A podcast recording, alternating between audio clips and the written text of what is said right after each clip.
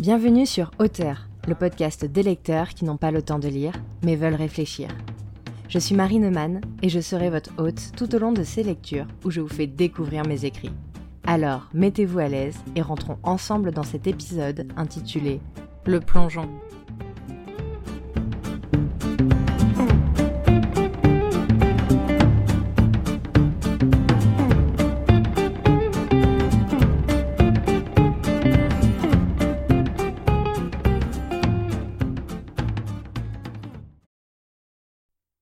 J'ai peur mais j'avance.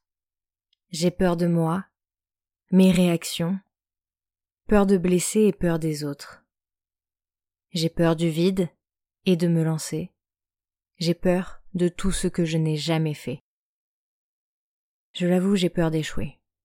Autant que j'ai peur d'y arriver. Alors oui, effectivement, j'ai peur d'avancer. J'ai peur des critiques. J'ai peur de tomber, peur de me blesser. J'en arrive au point où j'ai peur d'avoir peur. Alors des fois je dis stop. J'arrête de penser. Je me jette dans le vide. Je ferme les yeux. J'arrête de respirer. J'appuie sur entrée. Je passe de l'autre côté. Et là, dans cette zone où je n'ai rien pu prévoir, j'improvise, je me débrouille, je bricole des solutions, j'apprends de nouveaux moules. J'y arrive, je suis surprise. Comment ai-je fait pour ignorer aussi longtemps cet autre côté? Ce côté où les choses sont possibles, imaginables, ou même simplement envisageables. La peur revient. J'ai trop de possibilités, trop de choix. Je ne sais pas vers où partir, que choisir. L'angoisse commence à reprendre le dessus.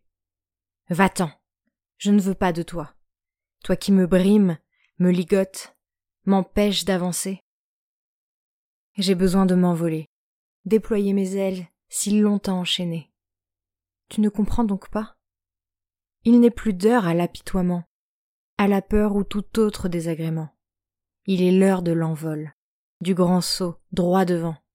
Et puis, ô jolie peur, ne t'en fais pas, je ne t'oublie pas.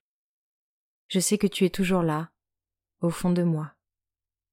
Ne t'en fais pas, je te remarque, à chaque fois que tu tords mon ventre de douleur, que tu me fais réagir à n'importe quelle heure. Mais maintenant, c'est le moment d'avancer, de partir à l'inconnu, de découvrir le monde, les gens, les idées saugrenues. Je pars avec mes valises, mes sentiments, mes envies et mes craintes. Mais je pars bel et bien. Et nous verrons ce qu'il arrivera. Car, avant de penser à la fin, il serait temps de penser à demain.